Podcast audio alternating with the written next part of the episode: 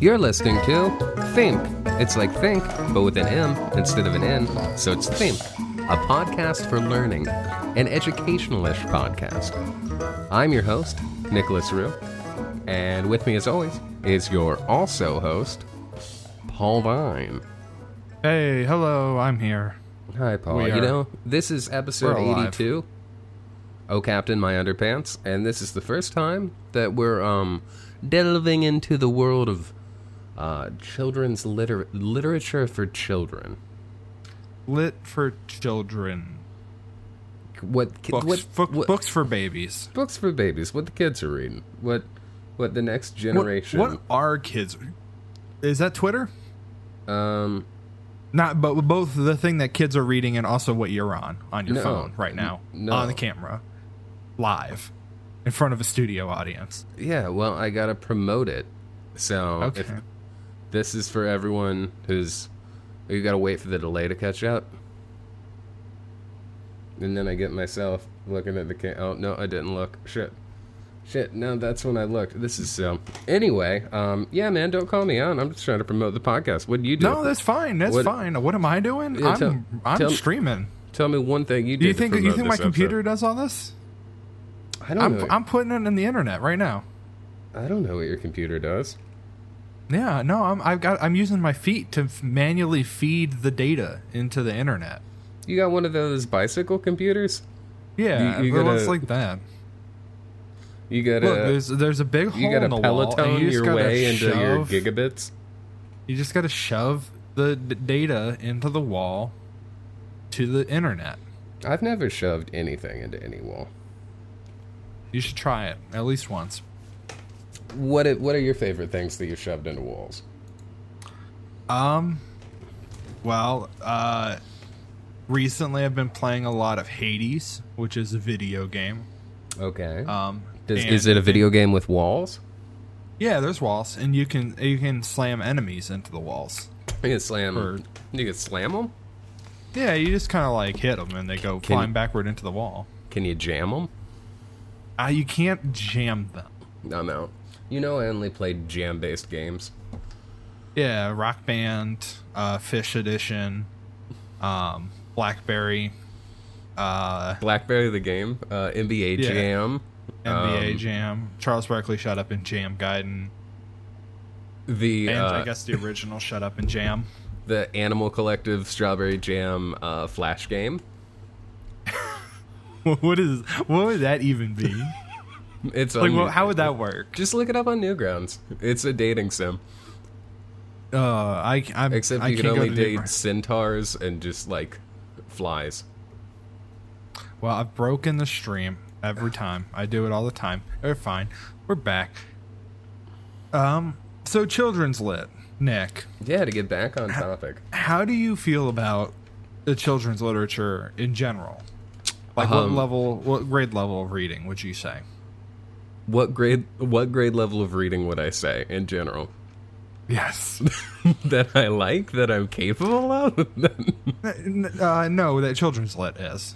oh, um Do you think it's like a twelfth grade reading level, or like a like a college 101 course reading level is, that is children there are such reading? a thing as uh, is is there a 12th grade reading level? yeah. I feel like once you're in 12th grade, like you just read those are just books from that point on. Like there's no adult person saying like, "Oh, I read a college level novel today."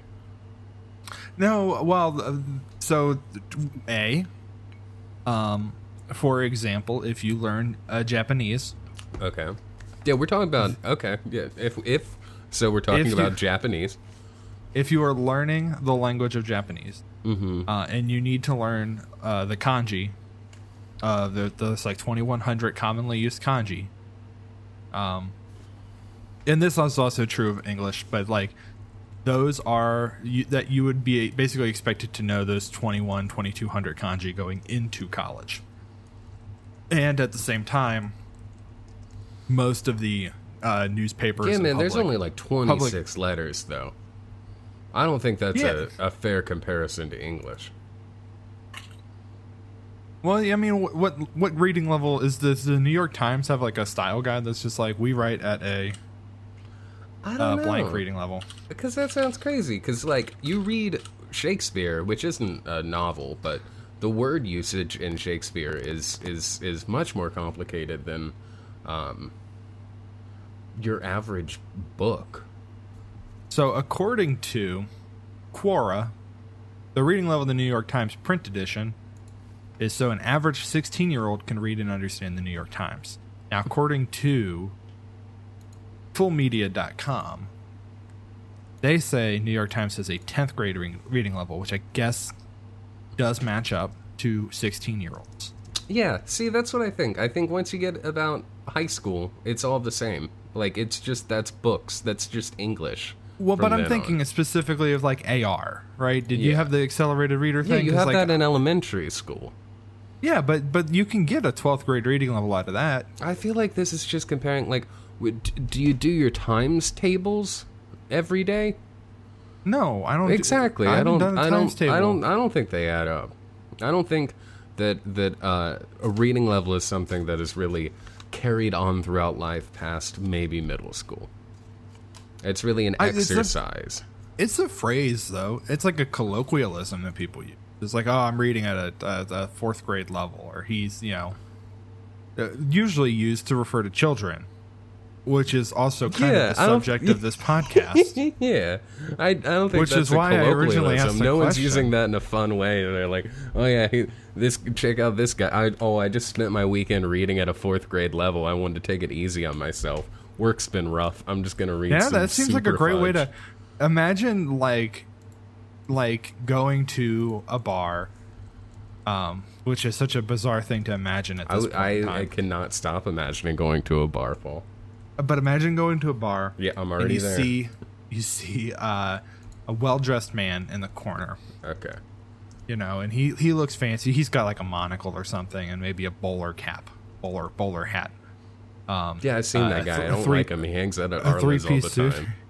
No, yeah, but so so he's sitting in the corner, right? Mm-hmm. And you're like, this guy seems learned and intelligent. Uh, let me go talk to him. And you ask, and you're like, No, hey man, what's going that, on? That, that fallacy has pushed it too far already. There's a guy in a bowler cap in a suit in the corner of a bar, and I think, oh, this seems like a great guy that I want to start a conversation with. yeah, yeah. Let's know, talk about Bitcoin. Hypothetically, I would love to talk to that fucking guy about Bitcoin. He's going to talk to you about how Forbes uh, recommends the best ten thousand dollar watches to buy your boss. I hope he's got like gift. 18 books sitting in front of him that he's never even opened. He's never. Well, no, that's the thing. He does have eighteen books in front of him, and it's the Boxcar Children's. Okay. uh, you know what? I assumed that that guy, like, either his his mother just died, his mother father just died, and they care deeply about the boxcar children. He's just come from the funeral, and he was left in the will his parents' collection of boxcar children novels, and he thinks now's the time. Either that, or he is the heir to the boxcar author, That's children's You're saying that's author's Mr. fortune. Mr. Boxcar Yeah, himself. Yeah, that's the the son of Boxcar. That's the Uh, only scenario I can imagine. That's what the that Jawbreaker song is about. What Jawbreaker song? The Boxcar. Got a friend, name is Boxcar. You, know, Okay. you know that song? Th- That's about the heir to the Boxcar children fortune. Yeah, that's what. Yes, that's that's where I'm getting.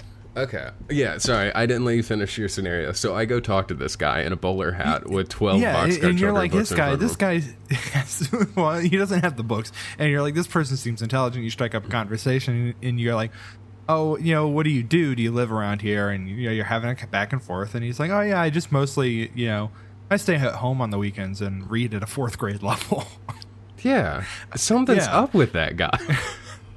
you you think uh, what's the thing in Men in Black? Yeah, that's the thing of oh, what do you do? Oh, I stay home on weekends, and then I try and put the uh, circle shapes through the hole that's the circle shape, and the triangle shape through the triangle shape. That's a thing for Yeah. babies. You don't do that casually anymore. It's called perfection, and it's a lot of fun. That's called perfection. Yeah, you put the pieces into the slot, Nick. You make the right selection. That's called perfection. Yeah. That's- You don't remember? You don't remember those '90s commercials for for, for nostalgic? I've never, I've point? never seen a commercial. You've never seen a single commercial. Mm, I was born with TiVo, and I'll die with TiVo. All right, well, uh, this sounds like a man who doesn't have a Zoobooks collection or uh, highlights for kids. I don't know. I have no idea what you're talking about. Have you, how have you never been to a doctor who looks at eyes? That's another thing I don't do. I don't. It's part of my religion. Uh, Okay. But but that Muzzy though, What? Muzzy. I don't. What is that? It's a collection of VHS tapes, or at least it was in the '90s, of uh, like a furry monster, and you could learn German, French, Spanish, Oh, okay. other assorted languages. Um, with the help Star of Muzzy. is that a thing? Where he translates uh, fade into you into No, no, but I'd like to see that. different If you're listening slash watching right now, and you know how to do that, you should do that for us. Well, So, our first reading. topic. our first reading was Captain Underpants. Captain Underpants: The Adventures, The Adventures of Captain Underpants. uh, d- yes. Well, that's Right? the first book. Yes, and then the and then afterwards you get there's a there's a numerous. What I what I have is seven books and then like three spin-offs. Dogman. Well, let's let's ste let's take a step back. Okay. Do you have any personal connection to Captain Underpants? I wear underpants. Does that count? I mean, did you read Captain Underpants when you were a kid? Yes, I believe so. I believe I read up to. Hmm. Actually, I don't know if I read them in order, but I probably read four or five of them. Okay. I um I don't remember how I found out about Captain Underpants, but um it it was a big thing for me in elementary school. I I remember It changed your life. I it, it I I demanded that um our school started carrying Captain Underpants because it was something I had found. I think this had to be at the point where only one or maybe two of them were out because this was definitely like early elementary school. Um, but I got a copy of it and I'd bring it to school and I'd be like, hey. I'd like try and get other people hooked on Captain Underpants so that the school felt obligated to like start. dealer. Yeah, I was just like, hey, hey, you heard about this new this new wacky adventure, man? It's great. It's metatextual. They have a story that's going in a real world and then a story that reflects that that's set in a fictionalized world within this. I'm a child and I don't even understand the layers that this is operating on. All I know is they got angry toilets with teeth. Um, do you think you learned about it through like a Scholastic book fair? It's likely. I know when I was a kid, I would always like want to get way too many things at the Scholastic Book Fair, and um, never read most of them. But there was just so many covers that looked appealing. You know, a big thing about me is that I am just taken by a cover. I, I don't even need to crack open the cover to know if I'm enjoying something or not. Uh, do they still have Scholastic book fairs? I don't know. We gotta. If we got It's- any, if we got any children is a- watching this right now, Uh, it is a company. uh, Scholastic's never going away, baby. Uh, Scholastic Book Fairs is also apparently a school supply store in Butler County, Ohio. Wow, they got like a permanent one? I thought they had to travel. I thought they were on the run. Um, this is wild. This is actually like a. It's like a the warehouse where all the books are kept. Yeah, you can find you can find a fair. All right, they're not happening right now, which isn't super surprising. Yeah, I can't imagine they were like, hmm, you know what would be good? Uh, let's send all those kids to buy some books. Let's give those kids some books and some bugs, the COVID bugs. Um, yeah, I, I mean, I probably read them. I do not. I don't have like a personal connection in that way. Like I I definitely you did not try to. wore Get, underpants. I mean, there's that, but that's that was more of a joke. Aren't you a captain? What's the uh, Um, what does it say on your epaulette? What's Uh, your I'm insignia? master. Yeah. You're what? I'm, I'm master. I'm master, okay. and you're commander. Um, Good. what? Yeah, that's a thing. I Yeah. don't know. I don't even know if there's a real ranks. Commander is, I think. I think Master. Master is. doesn't sound like a Master doesn't seem like a rank Uh, in the Navy. no, it's a degree. That's true. You could get your master. Can you be a bachelor in the Navy? I think most, historically speaking, I think most most people in the Navy are bachelors. I think there's some some stereotype about bachelors in the Navy. I don't want to get more specific than that, but you've seen Uh, yeah, it's not good. Um, so you've you've listened to the Village People. Um, so Captain Underpants, did you do the reading? Um, I did enough of the reading. Okay, so you're you're operating off of knowledge from fifteen. The distant 20? past um, readings. I I did exactly as much work as I ever did in college. okay, I read it in the past. I read some refresher notes, and I watched the movie. you read the cliff notes for Captain Underpants. I read You- the you full got a summary. All right, you got you got you got a an account on uh, what what was that? What is it? Cliff Cliff Notes the website? Spark There's a website. Spark Notes. Smart Notes. Spark Notes. Um. You don't have to so make I read- account. Oh, all right. Well, one of them you had to pay for, I think. Um, but because the notes are good. Um, I don't remember. I didn't use it. Uh, so I read the first book, The Adventures of Captain Underpants, which is Mhm. kind of the origin story. Um, and then I read it, The Attack of the Talking Toilets. So the first two. Yes, and then I watched the movie Mm-hmm. That came out in 2017, which is an adaptation of the fourth book. Is it the fourth book? I feel like it's kind of an amalgam of all the books. Um, it's mostly the fourth book. Because the fourth book is the one with uh, PP. They change his name in this. But Professor Poopy Pants. He's Professor Poopy Pants in the book Yeah, but his name. They change it, though. because he's Professor Pee Pee Poopy Pants, isn't it? No, it's. um Because his name in the. Pippy. His name is Pippy Pee Poopy Pants. But, it, yes, it's Professor Pippy P. Poopy Pants. And then in the uh, movie, they changed it to his name's Diarrheastein. That's that's one part of his name. Oh yes, but his uh, his name is still Pee Pee Poopy Pants or something, right? And, yeah, Or I am I mean, he's still he's still Professor Poopy Pants. Okay. They just give him a longer uh, name that includes Diarrheastein. Good. Um, uh, yeah, it's mostly the fourth book, uh, with a little bit of book two. Yeah, Um, really, the the ending is book two. true. Yes, because that's 'Cause where we get the talking toilets, Yeah, because they have the turbo toilet. Um, which is in. Where's the turbo toilet from? I th- is that not in the uh, poopy pants? What is this? No, I don't think he. They. I swear they combine all of them because it has a lot of the first one, right? Um, I mean, it has It has the like, origin.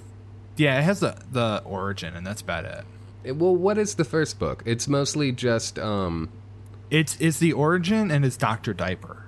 Oh, Doctor Diaper, right? Which Doctor Yes. Diaper is, I think, teased in the uh, cartoon or the like comic book that they draw portion of it, but we don't actually yes. get into a real world Doctor Diaper. Um, and then I'm I'm I'm doing a quick. So that they do, there is definitely a change here, which is that uh, I do remember the name change chart 2000. That's a thing I do remember. Um, okay, so the the plot synopsis of the first book is literally just, "Hey, our principal sucks. Let's hypnotize him and turn him into an underwear themed superhero." Yes, the premise And of then- it. Well, because Yeah. there, because just to get into the plot real quick, we have George and Harold. Yes. George R. Beard, Harold M. Hutchins, who are two little boys who like uh, who like laughs, pranks, and comic books. They create their own comic Goofs. books about um, Captain Underpants. But then they have a, a, a mean principal who hates fun and jokes and goofs and comic books. and they use a hypno ring, and then they turn him into Captain Underpants. Yes, and it's a lot simpler in the comic. Mm-hmm.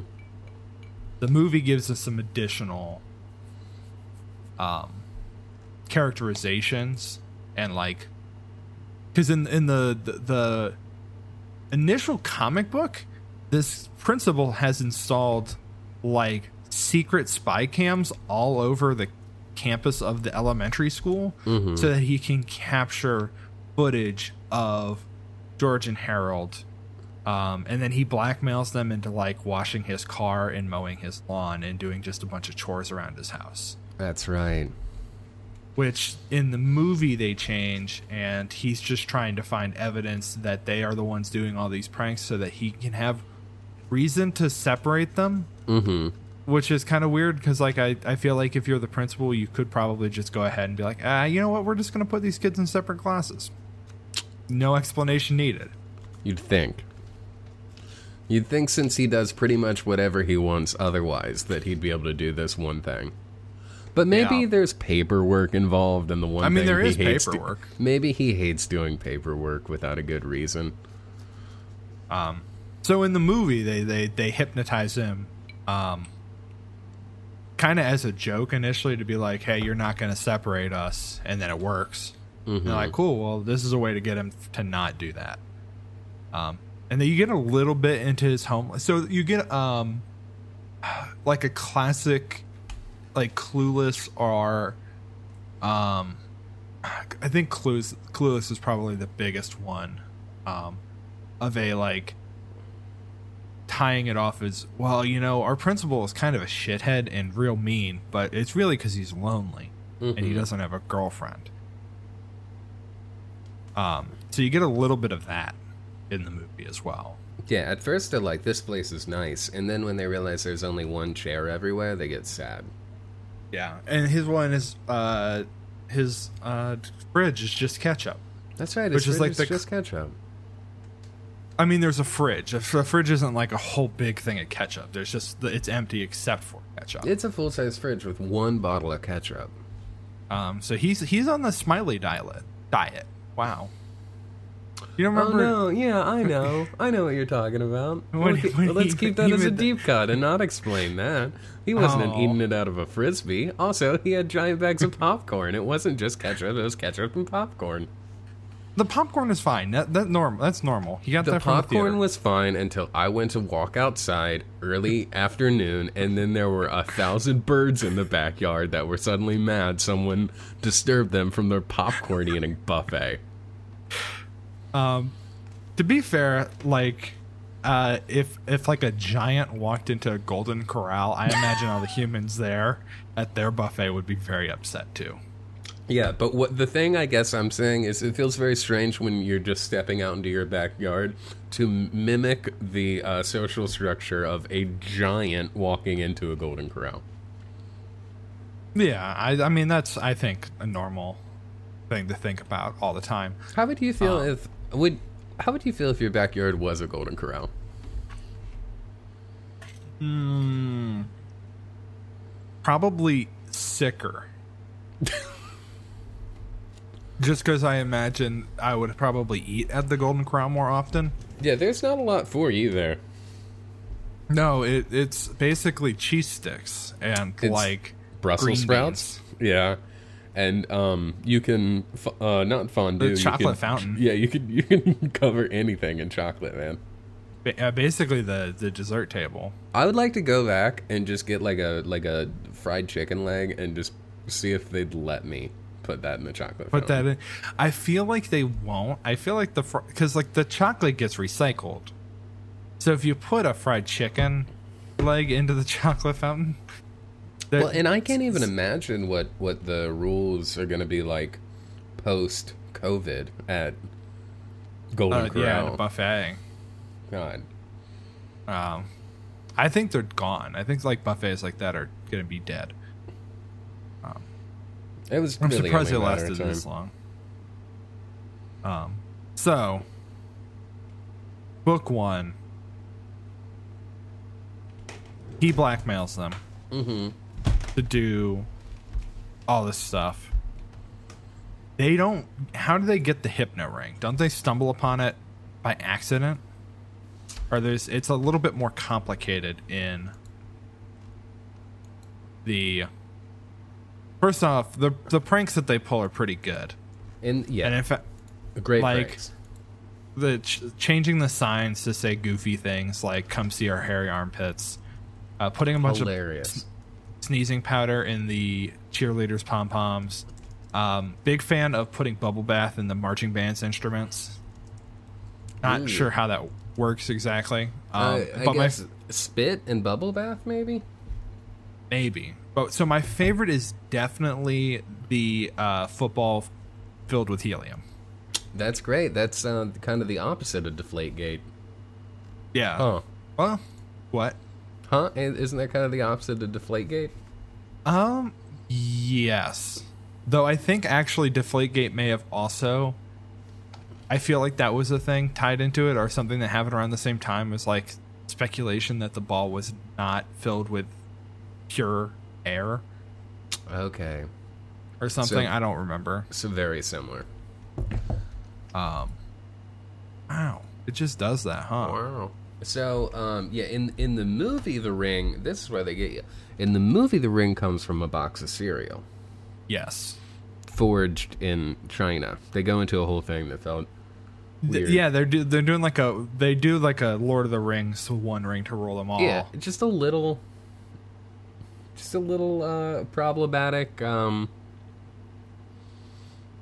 Lord of the Rings in China thing, um, but in the book he orders it from a catalog.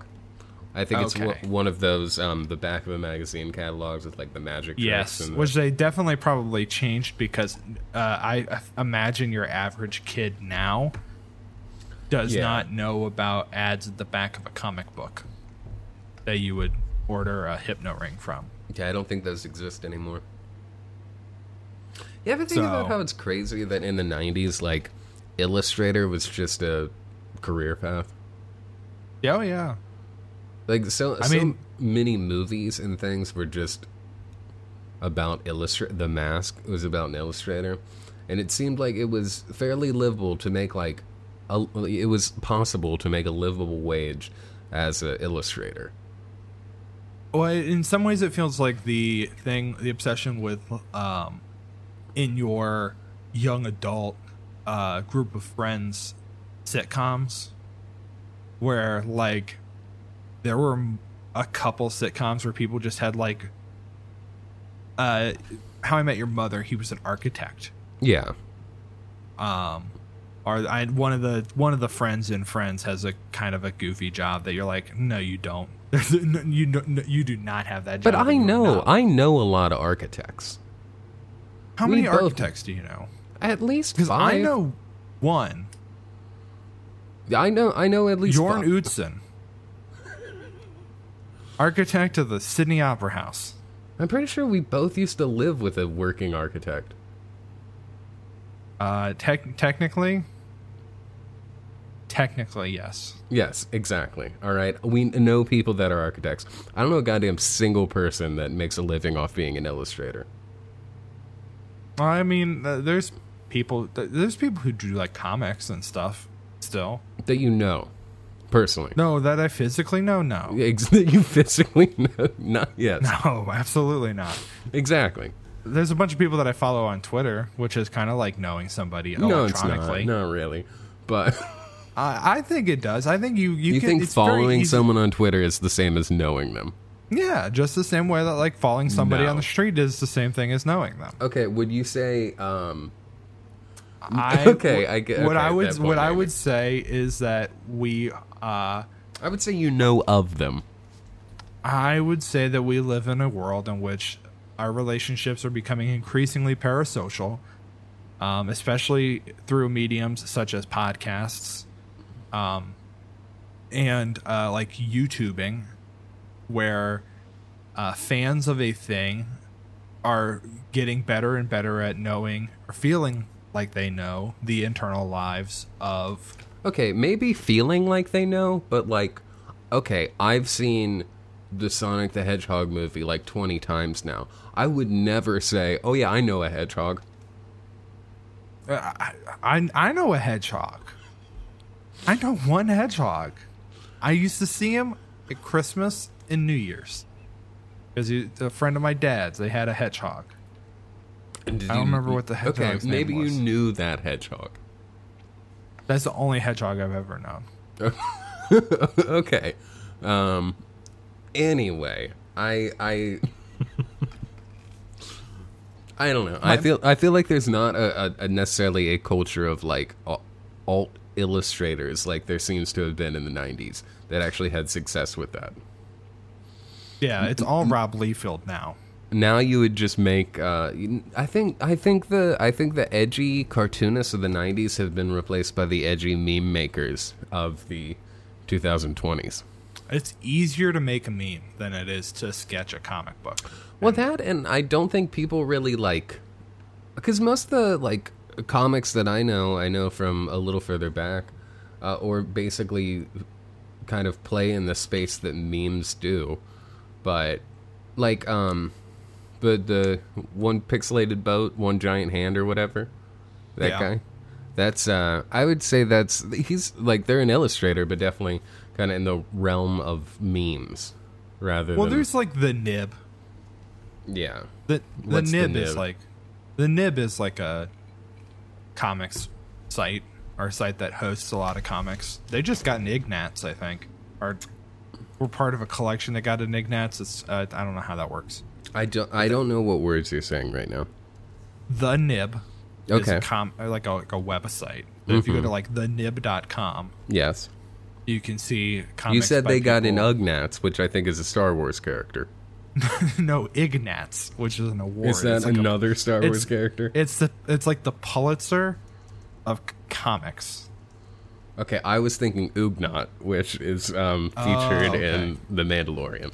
So they got an Ugnaught. Yeah, they in- got an in- umlaut. Um, they have to put the two dots above their heads now. nice. So Anyway, Captain point- Underpants. point is, um, that you're right. The, no, nobody does comics anymore. No one does comics anymore. Everybody moves to everybody moves to L.A. and lives in one big house filled with other TikTok stars. yeah, can you imagine it- Dav Pilkey moving into Hype House? Oh my! Uh, imagine like a Big Brother or a, a TikTok house scenario that has like Dav Pilkey, Scott Adams, uh, Jim Davis. I feel like they're mortal enemies, man. I feel like Dav Pilkey and Scott Adams are just uh, throwing down. Watterson, the guy who did Calvin and Hobbes. Is he alive? I don't think he's alive. Yeah, I think yeah he is. He's just retired. Okay. I'm pretty sure he's still alive. Uh, uh, Gary Larson. You're right. He's still alive. Gary Uh, Larson. Who, is that the Far Side guy? That's the Far Side guy. Anyway, point is, is uh, Dav Pilkey's works are. I mean, there's a the the drawings are like fine, you know, like it is it is drawn as if kids are are drawing them, Mm-hmm. and that's just his illustration style. But he also does a pretty good job of whenever they do the internal comic books of like capturing the the style of like you know third graders. Well, sorry, real quick. Do you know what Dav Pilkey did? Uh, It's Dave. We could just say Dave. I'm pretty sure it's Dave. What he did before uh, Captain Underpants? Engineer. No, he, he made a series of comics uh, that I believe became a TV show called Dumb Bunnies. Oh, he did. He did Toonstruck. The Dumb Bunnies. Yeah, he did the Dumb Bunnies Hold on, under the pseudonym Sue Denim. Oh wait, I oh I know the Dumb Bunnies. It looks like a Goodnight Moon. Yeah, it's like a Goodnight Moon parody. Yes, it feels like a good night Moon. Okay, I didn't realize that was him. That makes sense. Yeah, they turned it into a show on HBO in 1998. And Ninety eight. and Cartoon Network. Yeah, it seems like it may have not aired in uh, the US though. Just in Canada, Oh. China, and Australia. I feel like that was a common thing. Is is Canada getting all the good stuff and not sharing it with the U.S. Well, what's Alberta gonna do? They're gonna join the U.S., right? Uh, yeah, the Western uh, Wexit. We- Wenexit? West Canada Exit? I forget what it was called. Um, point is, is that you know the the these comics, novels, Books. I think you're pretty safe saying books. books, um, are about the dangers of conformity. Okay, we're gonna discuss the themes of the Captain Underpants. Well, I think it's important because because I want to talk about the movie because I thought the movie was actually pretty good. I don't know if you mm-hmm. actually watched it. The movie? Yeah, Yeah, I really like the movie. yeah, I thought it did a pretty good job of adapting the ada- adapting the series and, and keeping the themes while adding in something else. It did do the thing that every children's movie that has been released in the last ten years has done, which is mm-hmm. to have a pop song that sounds like just the worst radio pop.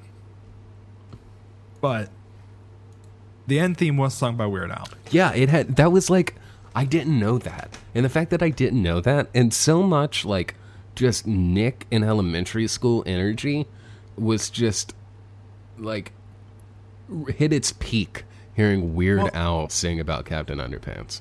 The thing that really worked there is that there is in either book one or two, one of the pranks that they did is to play Weird Al on repeat for like six hours That checks over out. like the, the intercom or something. I, for, I forget exactly. Um, they pulled a salt and pepper diner. Uh, See, the problem about googling Captain Underpants Weird Al is that it's going to be mostly um, the theme song now. yes, they rigged all the intercoms so that they played Weird Al Yankovic, uh, Weird Al Yankovic songs full blast for six hours straight. Nice. Um, this is all in the list of. Um, it's right after he has pulls the tape of them doing all the bad stuff. So he says, uh, "You know, I've had my eyes on you. First, you just put dissected frogs in the Jello salad at the parent-teacher banquet. Then you made it snow in the cafeteria. Then you rigged the intercom so they played Weird Al. So it felt like pretty, like that felt like a coming home moment for them to get Weird Al to do." Um, and that's exactly what this is, right? Like the, Dave Pilkey is absolutely the kind of guy who, like, he, in all honesty, was probably at that same Weird Al show that I went to last year. Yeah, he's an Ohio guy, ago. right? Yeah, he lives. Uh, well, I don't know for certain, but based off the location, Pilkey? I'm just saying, based off the locations in the the the books themselves, he probably lives somewhere in the Dayton area. It says he was born in Cleveland, Okay. uh, and he now lives in Bainbridge Island, Washington. So oh, okay. So he mo- he's moved on he's he's moved to finer waters. he's moved on from Ohio. He did go to Kent State University though. Uh, one thing that I think I didn't realize because I, I probably stopped reading Captain Underpants as a series at some point in elementary school. Like I said, I remember getting everyone into it. I remember going to the library we where we um, they had like a workshop of creating your own comic, and I like created my own Captain Underpants comic, complete with Flip-O-Rama. Uh, Flip-O-Rama Okay. being the um, the like Deus Ex Machina mechanic of just um, moving a page back and forth real quick to do kind of a flip book style um, fight scene. It, yeah, basic flip book, uh, two frame animation, um, very effective. I'm glad that they kept that around for Great. Great. the the movie. one of the best parts. Um, but so the series, as I understand it, they um, came out. The first one, uh, ninety seven. The second and third were in ninety nine. Um, four was in two thousand. Uh, five was in two thousand one, and then six was also in two thousand one. Followed by the all new Captain Underpants Extra Crunchy Book O Fun two in two thousand ten, which I think was just kind of a supplementary This- book. Yeah, it sounds like a riddles book or some shit. I think I think that's about the time I stopped reading them. Uh, in 2003, there were two more, part one and two, the Big Bad Battle of the Bionic Booger Boy. Um, I, remember the title of that, but I never read it. I don't think I've read it. Yeah, And then um, there was none for three years, and they came out in 2006 with uh, Captain Underpants: The Preposterous Plight of the Purple Potty People, which I definitely never read. And then there was a six-year hiatus until 2012, where um, they released four books that apparently all occur like back to back. And they're structured like anime episodes where they end on cliffhangers, and then the next book just picks up immediately after. Um, okay. So that's uh, the terrifying return of Tippy Tinkle Trousers, the revolting revenge of the radioactive Robo Boxers, the tyrannical retaliation of the Turbo Toilet 2000, and the sensational saga of Sir Stinks a Lot. Now, from what I understand of these books, which I have not read, um, they heavily feature time travel as a mechanic. What? Yeah, and um, they travel. So I think what it is is they try and they travel into the future, like which is the present, because canonically Harold and George are born in like the late '80s. So the boy versions of them travel to the present because I think Dave Pilkey was trying to find a way to like keep them modern but keep those characters. So Okay. they, they so they could have like so the the boys could do pranks on TikTok without it being like canonically jarring. Um but they But meet you're saying they're kind of having like a, like a Bill and Ted yeah. style adventure. And but then they um meet the future versions of themselves. And Okay, definitely Bill and Ted. yes. And um w- one of the fun facts that i read is um that harold is revealed to be gay. Which makes Okay. which makes harold the first openly gay dreamworks character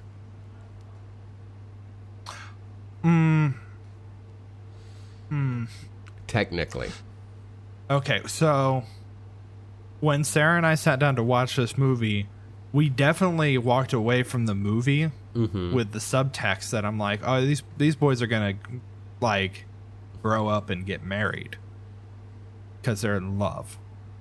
Um, as much as you could be in love as a third grader. However, yes however, most people To don't stay with their third grade loves unfortunately Uh, to, to, to me that just is like the people who are speculating that Taylor Swift is secretly a lesbian in a relationship with Karlie Kloss, Okay, interesting. Um, which is like a, a they big kind of just look a lot alike, right? yeah, and they're friends. But that's the thing, right? Like like it, it is like it, it, it, in some ways that feels like now granted in the comic book they've established that and that's you know that's canon now or whatever. I guess i'm it's a, it's a very bizarre thing to see the head canon that gets established especially like i'm thinking, thinking specifically about harry potter because j.k rowling is speaking of children's lit uh, j.k rowling uh, is back in the back in the news. Oh yeah, because uh, just releasing a brazenly transphobic novel, right? Yeah, just a just a, a a book that is about like a psycho killer man who dresses up as women and Muslims to do crime, Wow. Uh, or something like that. I, I believe there's a there's a part where they don a hijab, or they they whatever. Um, point is like that sucks. Um, uh, no, this but like but she's like the go-to person for like retconning somebody Yeah. after the fact. But this is a retcon. There is like legitimately a page in one of the later books where they show um, His husband. old Harold, his husband, and their twins, Owen and Key, plop down in the giant beanbag chair. Yeah. So, um, but that's what I'm saying. It's like th- that's I'm cool with that. Like I think that's great, and I think that should happen more because otherwise you do get these weird headcanon things where either somebody tries to retcon their own characters after the fact to be like, oh yeah, I totally meant this, um, or you get the fan base um, for things that are immensely popular struggling to find um, like especially a fan base that is increasingly young increasingly diverse, struggling to find representation in the stuff that is already been deemed to be big and popular by the machinations of the worlds in which we live in. Mm-hmm. So something like Harry Potter gets huge, and so people do want to be like, "Well, I do like Harry Potter because it's big and all my friends like, it and I and I enjoy reading it." Um, but there's nobody like me in it, so we're going to headcanon. Actually, Hermione is black, Mm-hmm. Um, or stuff like that. Or that's where it, it feels like here's a way that I can make this, like in, insert diversity that's not there because, uh, things that are written by actual uh, like marginalized authors or that contain marginalized uh, groups in them Yeah. are not the kinds of things that tend to take off and get multi-million dollar movie deals. But George is black. George is black. So I'm, I'm, I'm saying in general. I'm just saying, no, this is an aside. This is this established isn't a- like th- page one, buddy. no, this is a different. This is not a critique of Dave Pilkey's. Okay. Uh, this, this is, is just an aside about how Harry Potter anyway, is I'm bad. yes, I'm like I said, not knowing that. When when did those books come out? 2012. yeah, I guess. Okay. I don't know. 2012 to 2015. Point is, point is this that that was probably established in canon before this movie came out, which is maybe why this movie had the subtext there, but was not uh, was too cowardly to make it text. Um, Um, I think also, also- they're just kids and they don't want to deal with like third graders. Kissing, Yeah. third graders kiss all the time. Here's the that's the thing. That is Not the in thing. this movie, man. Not in this movie. No, It's a movie about But in- friendship. I don't know. That's the Uh, Friends could, one thi- could be gay, one could be straight. They could still be friends without needing to get into a sexual subtext to that. Oh yeah, sure. Yeah, fine. Yes. he, he could have he could have another uh, another kid that he talks to at the school. yeah. They don't have any other friends. It's No, literally it's, just it's, them. it's they're, they're- they're like it's about friendship. It's like that episode of Community where Troy and Abed both like the same girl, and then she's mean to Abed, and then Troy's like, "No, never mind. I don't like you because you were mean to Abed," because it's a story about friendship. yeah. Yeah. The only romantic subplot we get is um, uh, The lunch lady. yeah, the lunch lady, which was nice. That's not in the books. No, she's not. Or the design of the character might be in somewhere, but But the, in yeah. the books, he's um, like dating or engaged with uh, one of the teachers, who then breaks it off w- before they get married because she doesn't like his nose, even though they're both drawn with the same nose. yeah, it's classic. It's a classic subtle go- goof. Classic little goof. Um, so the movie does, like I said, the movie does take the the fourth book. I mean, the the first part is a loose adaptation of the first book, the origin story, uh, and then after that, you get very solidly into the fourth book with a, like a touch of book two. With the arrival they- of Professor the- Poopy the- Pants. Yes, Professor Poopy Pants and the turbo toilet, um, which becomes a giant murder toilet that gets drunk on new. I don't remember if this is in the book or not, where it gets kind of like all all messed up on that nuclear goo. It's not And- because the toilet's from the second book. Right, which Professor is the, the Poopy Pants has a giant kind of um, like he has a big robot, but it's not a toilet robot. They Well- merged his big robot with the toilet robot. the, what he has is he has so Melvin, the little shit, who is a major character in the the movie, um, is the snitch and tattletale. He makes the turbo toilet that I assume is supposed to be like the toilet from Scrubs that that diagnoses your diseases from your your poos and also gives you Mm-hmm. It's like the toilet you have in your bathroom. Yeah, it's like that, but um, they make it bad. They break it, and then Professor Poopy Pants makes it really big with his shrink g- gun that gets reversed. Which Make also in the books big not gun. it's called like a shrinkomatic in this, but in the books it's called a shrinky pig and a goosey grow. Goosey grow. Great. Um. What? The turbo toilet is from the second uh, Yeah, yeah, yeah. because they because they draw in the second book they draw the toilet and then they use Melvin's made uh, a scanner that turns things real, which is um I loved as a kid because I I love I still love that level of just like no this is this is the reality of the world and this is gonna happen of all the Right, ways for there to be evil toilets why not this way Right. Well, and it also leads to a good thing of like, well, here's how the um here's how Captain Underpants gets his powers. And that's another 'cause- thing, because in the book he doesn't have powers for the first two books, and in this, for like first half of the movie, he doesn't have powers.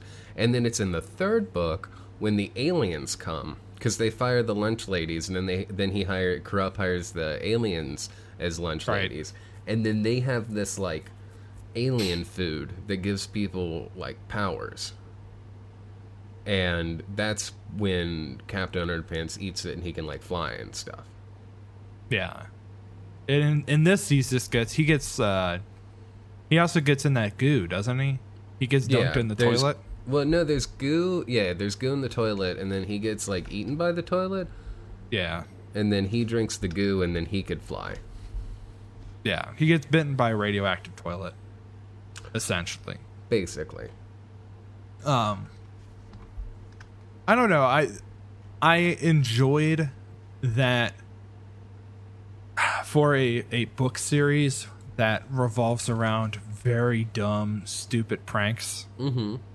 um and like very childish humor that the adaptation into the movie revolves around this one kid who just doesn't have a sense of humor or doesn't understand why things are funny. And the teacher uh, professor poopy pants basically trying to like utilize that to to basically kill the laughter gland inside of children's heads because he's mad about his name being made fun of which is a very different take than in the book in which his solution is to uh, un- make the kids undergo their own goofy name changes because he's from Which I- New, New Swissland, and it's a cultural tradition to have a silly sounding name. Yes. Um, so they got rid of the like xenophobia there, if you want to call it that. I mean, New Swissland's not real, Mm, it's But not. li- but like the the like oh, it's a here's a culture you you have a goofy sounding name or whatever. Um, and just turned it into well, this kid doesn't think it's funny when you make a fart fart sound or whatever. Mhm. And he's like, I hate the laughter of children, which is, I agree, infinitely Valid. to xenophobia. Completely valid. I did like the little reveal when he scans George and Harold's brain, and he's like, "It looks normal," and then they turn it to the side, and it turns out it's all hee hee ha ha guffaw Yeah, the thing that that makes them think everything's so funny. Uh, I I do also love the flashback to when they first met. Is the teacher saying uh, Uranus, Mm-hmm. and then that's like the. I think that was pretty good, like a setup and payoff. It was a very it was a very good um translation Framework. of the uh Captain Underpants lore, at least the first half of it. Because it does cover, like you said, the first four books basically. And so there is room for more, but um do you know It- I was I was wondering why they never made a movie, but they made a TV series instead. Is that recent? I know there was something that came out this year that was like a Netflix Bandersnatch style choose your own adventure with Captain Underpants. Yeah. Um let's see how long has it been going on. Okay, yeah. In um 2018, so what a year after the movie came out, Netflix started airing the Epic Tales of Captain Underpants. Okay. Um, which is second season 2019, third season 2019. Uh, Halloween special entitled "The Spooky Tale of Captain Underpants" Hackoween, which I think oh, an interactive that came out last October. An interactive special called Captain Underpants Epic Choice Rama came out this February 11th, and then a six episode miniseries, "The Epic Tales of Captain Underpants in Space," was released in July.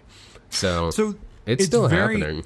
it's very odd that it's having its moment now because it is like a 20 year old series mm-hmm Um, and you've got to wonder like what what happened that some now people are like, hell yeah, let's let's make like fifty Captain Underpants adaptations. And I gotta imagine it's like people like you or or me who like remembered reading that in elementary school and now are in like a position where they're like oh yeah i can i can get the funding for this let's make this a reality Um, well, it sounds like initially um, Dave Pilkey didn't want to sell the rights, okay. And um, he finally decided he wanted to sell the rights in 2011. mm, so you think he sold the rights and then they were like hell yeah time to make this cash money grow. I, yeah, I think basically, I think because 2011 is the time that he was doing the, um, it, it was kind of tapering off, or he had what come back, and then he was writing, I think, what would be for him the end of the series. well and also uh production life on yeah, it takes five years, especially to make something like that. You got to do uh, casting. animation Yeah, so because he he hadn't, there was a gap between 2006 and 2012. So for those six years, in five years into it, they reached out and said he's ready to actually, you know, sell the rights to this. So they, um, in 2011, he said he wanted to. DreamWorks won the rights in an auction. Uh, 2013, they announced the writer and director. Uh, I'm sorry. Hold on. Uh, did you miss the part of this Wikipedia article where it, it says that DreamWorks convinced him to sell the rights by inviting him to get a tour around the studio where everyone wore their underpants over their trousers? It it made him laugh. Yeah. I mean, Can you imagine getting that email like at the end of the day? Just be like, "Hey guys, tomorrow, um, Dave Pilkey's coming in, so uh, just stop by my office in the morning. We're gonna be handing out oversized tidy whiteys." do you think that um do you think that was a thing that everybody was on board with? Like do you think the employees were like, "Hell yeah, this rules. I can't wait to work on the Captain Underpants film. I'm so excited to wear underwear over my trousers." Or how many of them you think were like, "God, fuck, I really need this job." Cuz they don't nobody works as illustrators anymore. and I'm going to get I just fired quit and if I don't become a meme maker? yeah, it's like I'm gonna get fired if I don't wear my underpants over my pants. Um, honestly, I think I I don't know. I'm biased. If it were me, I'd be psyched. Also, I think if I you know. work at DreamWorks, like that seems like a good job. They probably got like Depends. they probably got full size statues of Shrek in like every building. Uh, that's campus. true. They probably do have that. Whenever you feel, whenever you're having a bad day at work, you could just go eat lunch in front of the Shrek and just reflect on like the work that you're doing is important. Uh, you think you think they let anybody who's doing the actual animation work at DreamWorks a into the building and b see Shrek? Um, not the real Shrek, but I think the mandatory, I think the, they- the twelve think they foot tall Shrek statue that that uh, is in the lobbyway of every single building. Yeah, I think more likely the, they're trapped in the basement and they're forced to work long hours by the real Shrek, who is is a lot more monstrous. Like, is more more akin to the stories that are told about the ogre. um, the I don't think they let the real Shrek out of the basement anymore, and I don't think they let the animators in that room. I think they threatened to put the animators in that room. That's like the the big threat is like you better get your work done by you know end of day Friday, or else we're gonna take you down to the Shrek Shrek basement. I think so. I mean, Okay. I think I I think working at DreamWorks is probably an all right job. Do you think it would be? I think it's better than any job I've ever worked by far. That's probably true. I don't know if They do other stuff. What do you mean? DreamWorks, so they because it is DreamWorks animation, but there's also um there was okay, it's part of DreamWorks Pictures, but got spun off in 2004. Mm-hmm. which has a campus in Glendale, and it does have satellite studios in India and China. So, um, their most recent thing is the uh, Boss Baby the Show. Boss Baby, the Boss Baby. Two seasons of the, oh, and Trolls, Trolls World, World Tour. Uh, that's on like the streaming now. Yeah. So I mean, they're the doing. McElroy- Five new DreamWorks animation shows were announced for Hulu and NBC Universal's new video streaming service Peacock. So Peacock's got that they got that sweet sweet Peacock money. man uh the, uh cbs all access or whatever just decided like announced that they're changing their name to paramount plus because we we live in hell and Yeah. every every studio is going to have their own streaming service where you can watch i don't know i saw screenshots of the the wanda scarlet witch vision disney Oh, show yeah, yeah. and it looks not great What looks bad about it? Um, it just I don't like the screenshots, but I think it's also partially they're leaning into doing a sort of like kind of goofy uh, "I Love Lucy" f- feel in the screenshots that I saw. Mm-hmm. Um, And that sounds don't bad know. to you?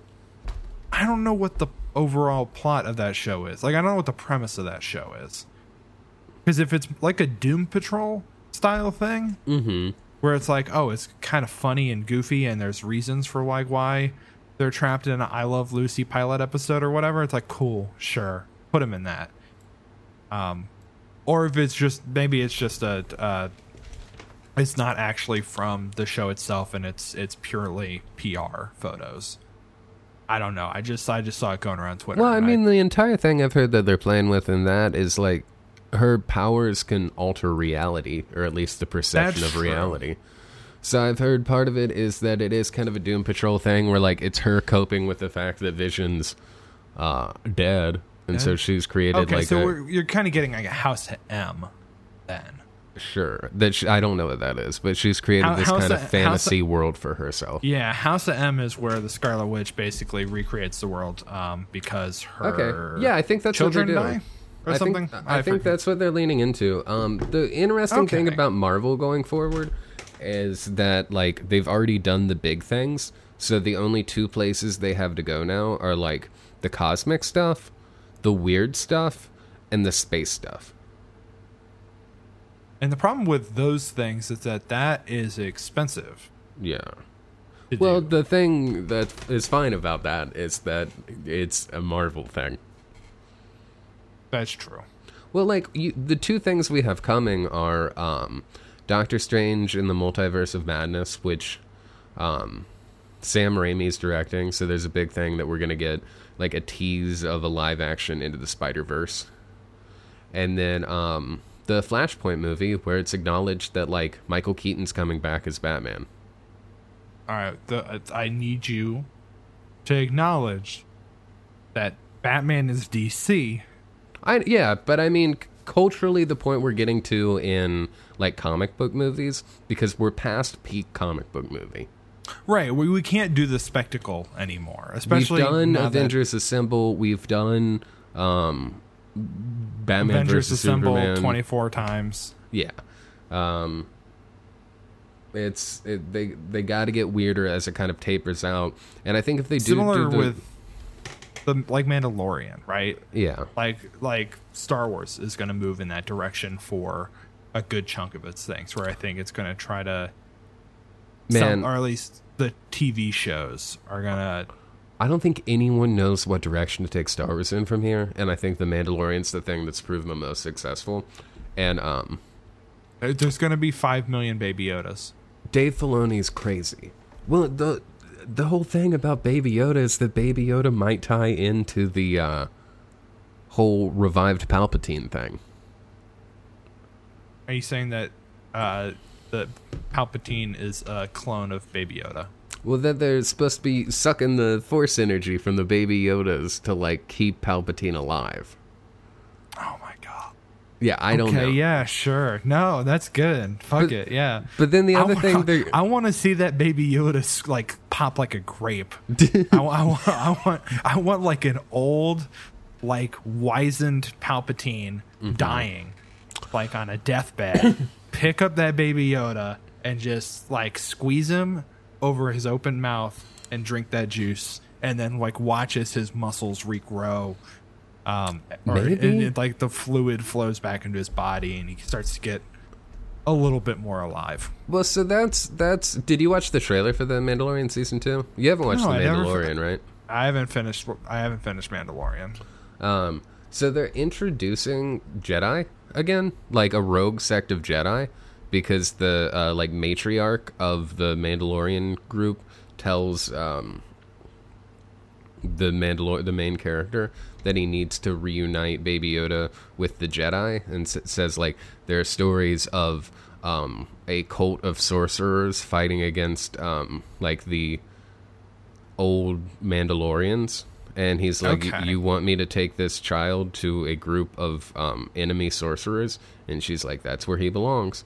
And so that's when they're getting I- into to Give like the baby to the wizards. Yeah. yeah, so that's where they're getting into like some of the loose ends that they've left from um, the like TV shows that I don't know at all.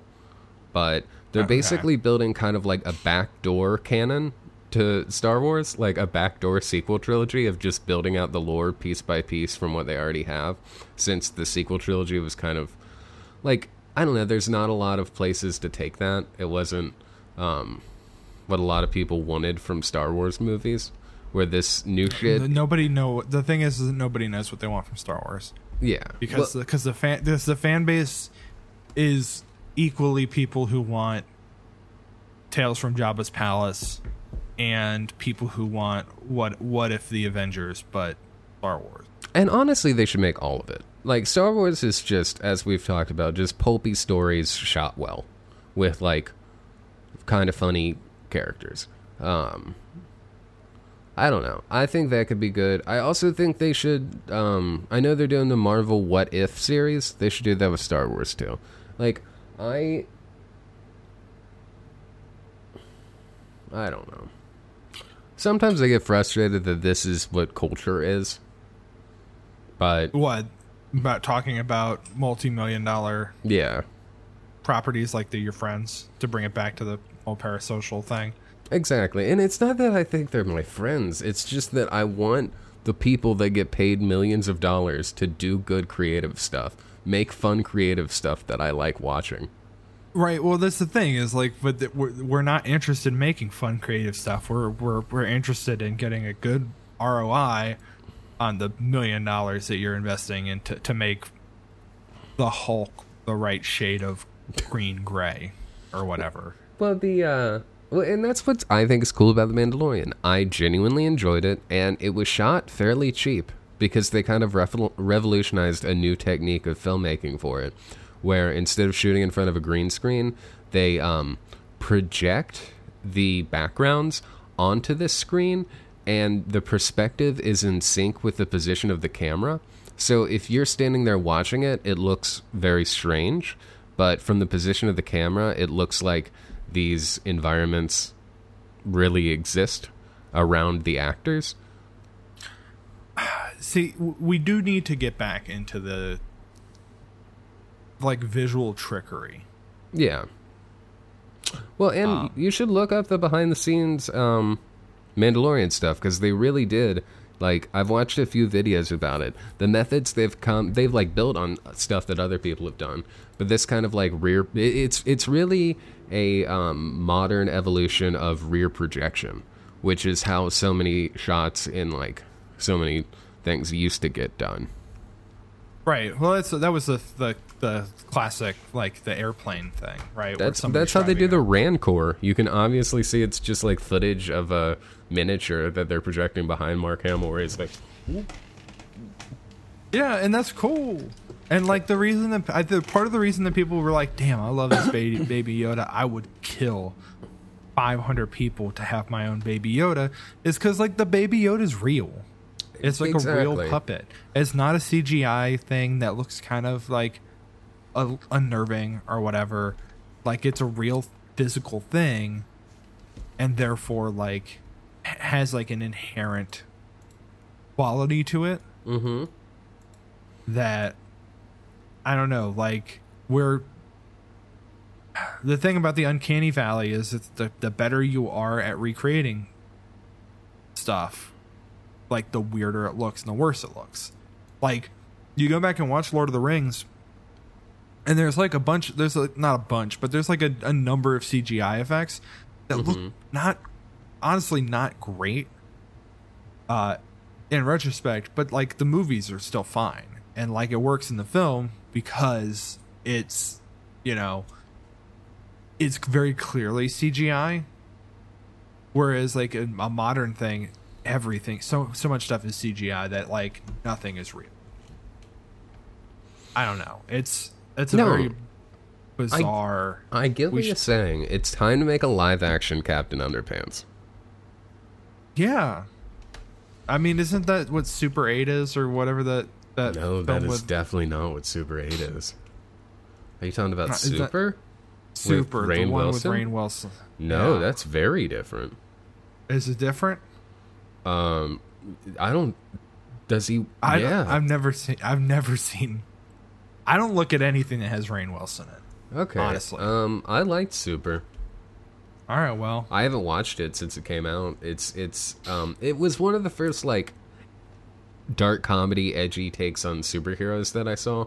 Like Rainn Wilson just um someone's mean to him in line and then he just like leaves the line, walks to his car, puts his suit on in front of everybody and then takes a hammer out of the back seat and just murders that guy with a hammer. And the entire Yeah. thing is that he's just like I it, like is like a, a, a psychopath, a violent homicidal maniac that is uh, acting out this hero fantasy, um, and he his like fiance or girlfriend gets his wife um, leaves him to be with um, Kevin Bacon, who is supposed to have her hooked on drugs, and it just the actor Kevin Bacon or a character Kevin played by Bacon. Kevin Bacon. okay. It would be very weird if she like left. Nathan Fillion actually is in it playing a riff on um, Bible Man. is okay. I don't know. Uh, this th- is like this is- the thing that got him um, Guardians of the Galaxy. Okay. See, I feel like this is that's the thing that I mean, The Boys is really popular now. I haven't watched any of the new season of The Boys.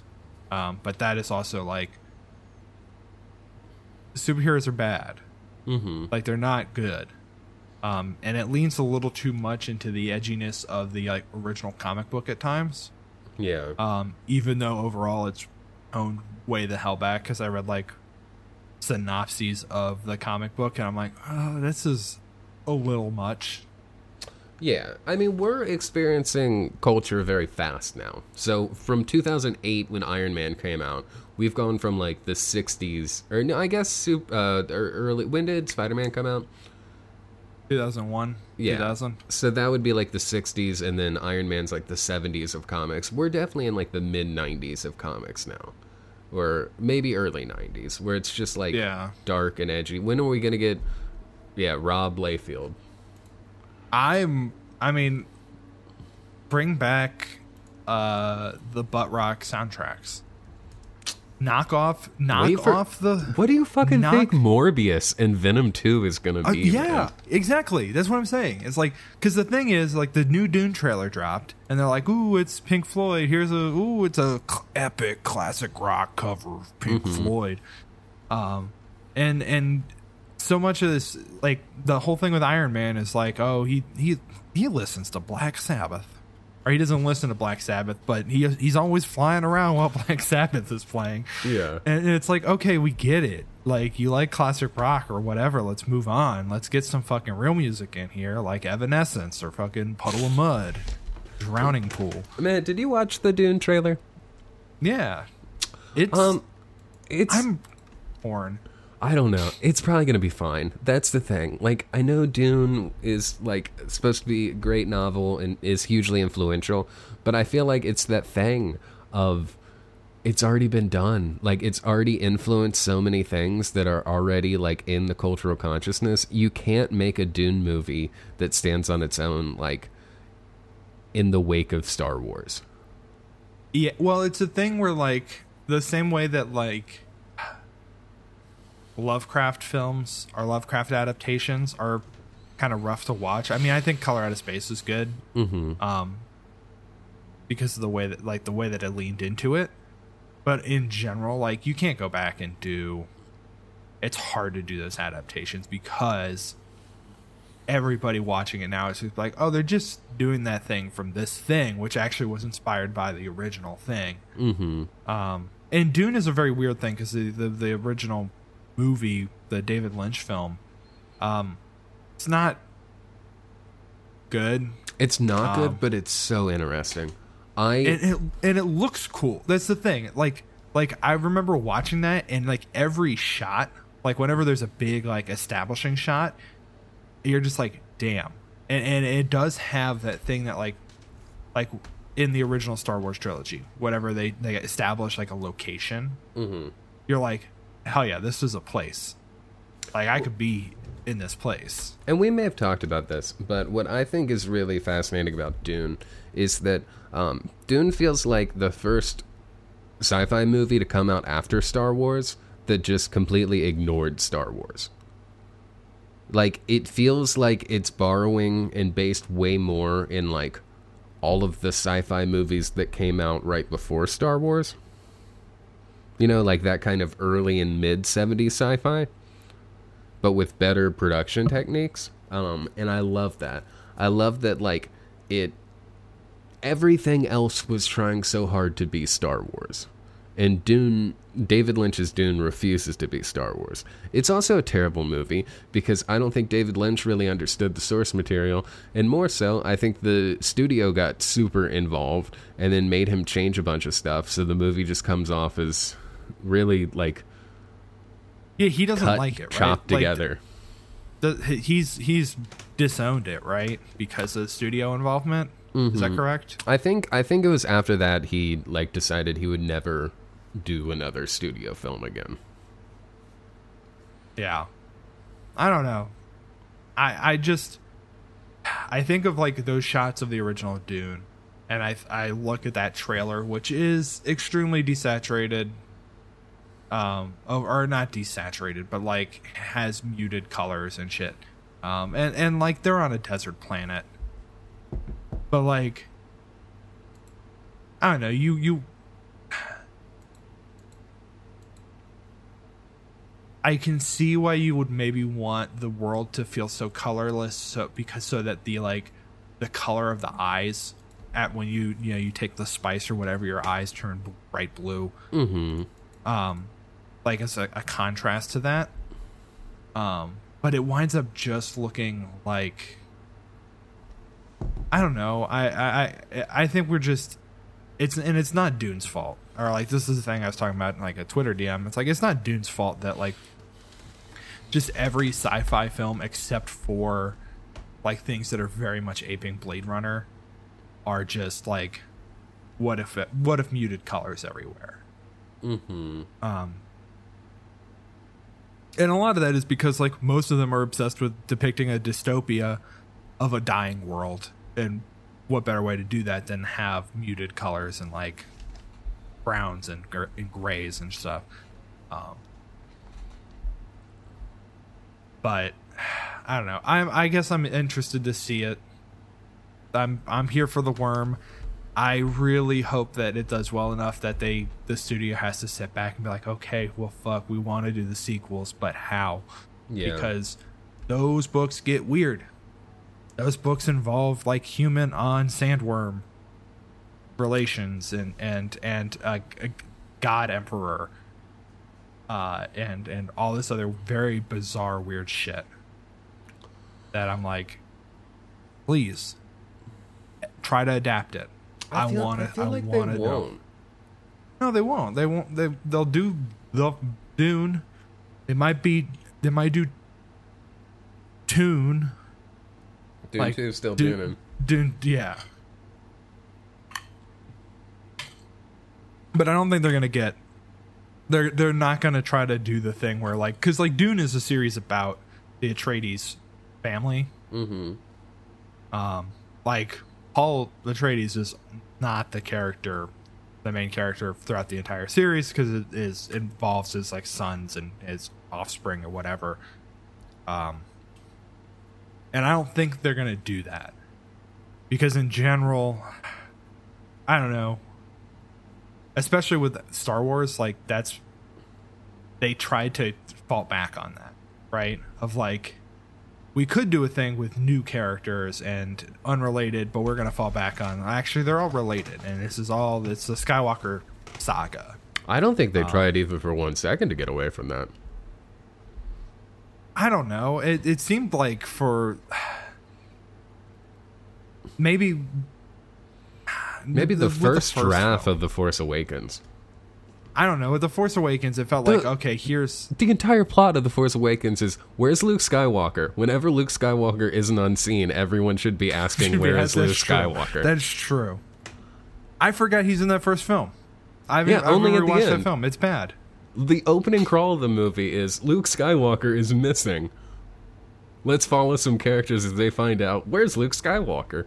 Okay, but the point is that they could have taken it in a different direction. They, They could have could've. just introduced it. They could have done that, and they didn't. No, they couldn't have. What do you think? Well, they could have. They could have done a different thing. I mean, Um, that's what they're going to try to do with the Republic trilogy or whatever. I think that's what George Lucas wanted to do. I think, um, from what I understand of um, George Lucas's original idea of the sequel trilogy, Luke would show up as a teacher character, Okay. um, but would not be the main focus of the movie by any means. Um, also had that in his original um, idea, the Emperor came back. So, for what that's worth, um, Palpatine's the best character in Star Wars. That's all I'm saying. Um, yeah, I don't know. Uh, maybe the future Star Wars stuff, it'd be good. Hey, you know what I was thinking about uh, that would have rocked? um, if sandworms were in Star Wars, No, I was, th- I was thinking of people um, fucked them. when when Michael Eisner left um, Disney as CEO and Bob Iger took over.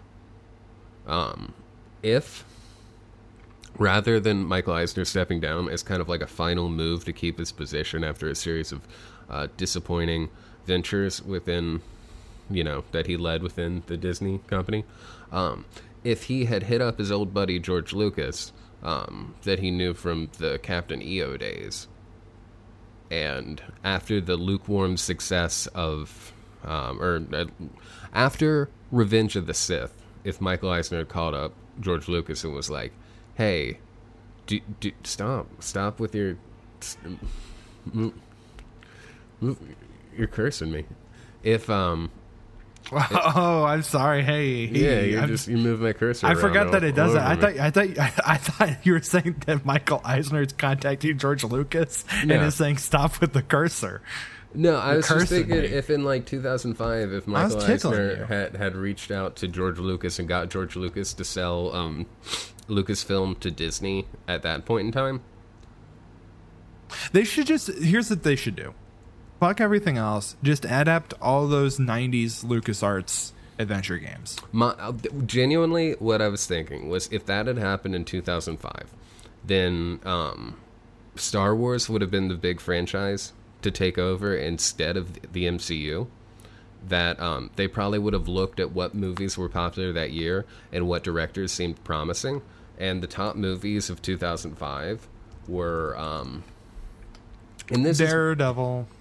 Well, that's Daredevil we- was like 2003 or four. yeah. Was that a popular movie? Um, it was definitely the best movie that came out that year for sure.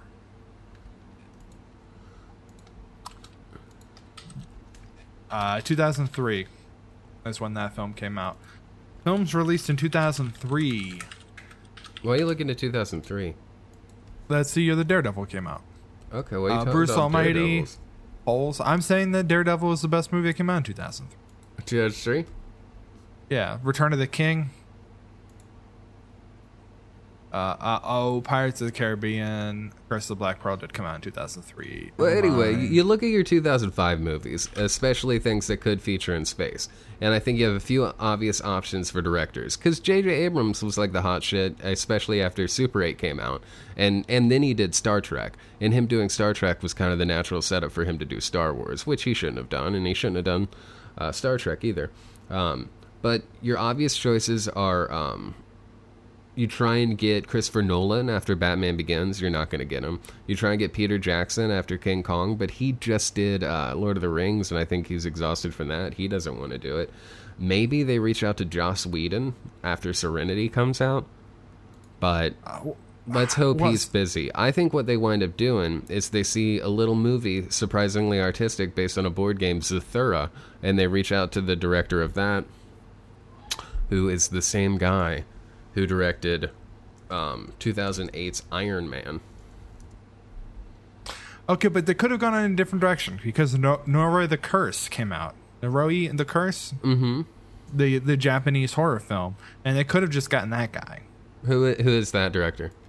Um, I forget the director. Hold on, give me a second. Uh, that director is Koji uh, Shiraishi. Okay, sure. I'm that's just saying. I, I think I think we're one phone call in the past away from um, getting a Star Wars episode what seven in 2008, directed by Jon Favreau, that basically just has the entire cast of Iron Man, but in Star Wars. They and they would have arrived at uh, Brian uh, Rian Johnson as well because Brick came out in 2005. Mm-hmm. And maybe Jon Favreau and Rian Johnson would have worked better together. But Oh man, we could, uh, l- l- here, let me hit you with this. What if Kurt Russell was in Star Wars? That'd be- because because he would have been coming off of Sky High, yeah. and Well- imagine him as imagine him as like the Obi Wan. Well, character. I'm looking at the Iron Man cast because I'm thinking um, around this time, Jon Favreau gets to choose whoever he wants. So we get Robert Downey Jr. as a Han Solo type, obviously. Okay. Um, we get Paul Bettany as the villain. He's obviously an Imperial figure. And then we get uh, 2008 Iron Man's Ironmonger, Jeff Bridges. So Jeff Bridges is kind of a Obi Wan type. Would be very good. He could be an Obi Wan type. I see him more as uh, Also a Han Solo type. I no. I was actually thinking more of like uh, more like a, a Watto or like a Jabba Oh. type. Okay. like like a like a not a major character Mm-hmm. but is like a, a a large bit role um on like a planet that they visit like he he runs a he runs a, a like cantina like a Maz Kanata Yeah. Je- like Jeff Bridges can cantina Jeff Bridges Cantina. Uh, shoot me into space because I want to go to Jeff Bridges Cantina. All right, we're we're kind of we've lost the thread from Captain Underpants. lost, I, I don't remember what we're talking about so yeah we should wrap up Um, what musical are we doing next week? Um, that's a good question. I've got a bunch of them. Let me hit you with uh, some of the musicals that I've got. But it's real quick. Here's a taste of the the musical uh, adaptations that we could we could dive into. I'm eagerly awaiting. I'm sorry, I gotta open up the thing. All right, Little Shop of Horrors. I did get Okay. Into the Woods. Singing in the Rain. Uh, Chicago. Uh, The Music Man. Uh, and that's it. Those are what I have down. Let's do the Music Man. You want to do Music Man? I'd like to do the Music Man. Okay. There was something that I was going to pitch at one point because I'm like, well, this is kind of a musical. Um, uh, like Phantom of the Fr- Shrek Paradise. the musical. No, yeah, we not- should do we should do Phantom of the Paradise. But because I feel like like that get, that gets us a Phantom of the Opera kind of thing. Um, but mostly, I want an excuse to watch that movie again because that movie rules. Plus, it plus it has a whole thing of like, here's music throughout the years. So, so next week, musical man. musical man, We're, we'll be the Music Man. Who music's the Music Man? Uh, All right, you got anything you want to plug, Paul? Um, keep your. No, not yet. Next week. Next All week. right. Big always, news go next to, week. Go to thinkthepodcast.com. Uh, check us out on patreon.com slash think. Um, we'll be streaming some video games this coming Saturday. Probably continuing with Paradise Killer. Follow us on Instagram and uh, Twitter. Think the podcast on both of them um, to keep an eye on what we're doing. And until next time, don't think too hard without us. Bye, everybody. Bye.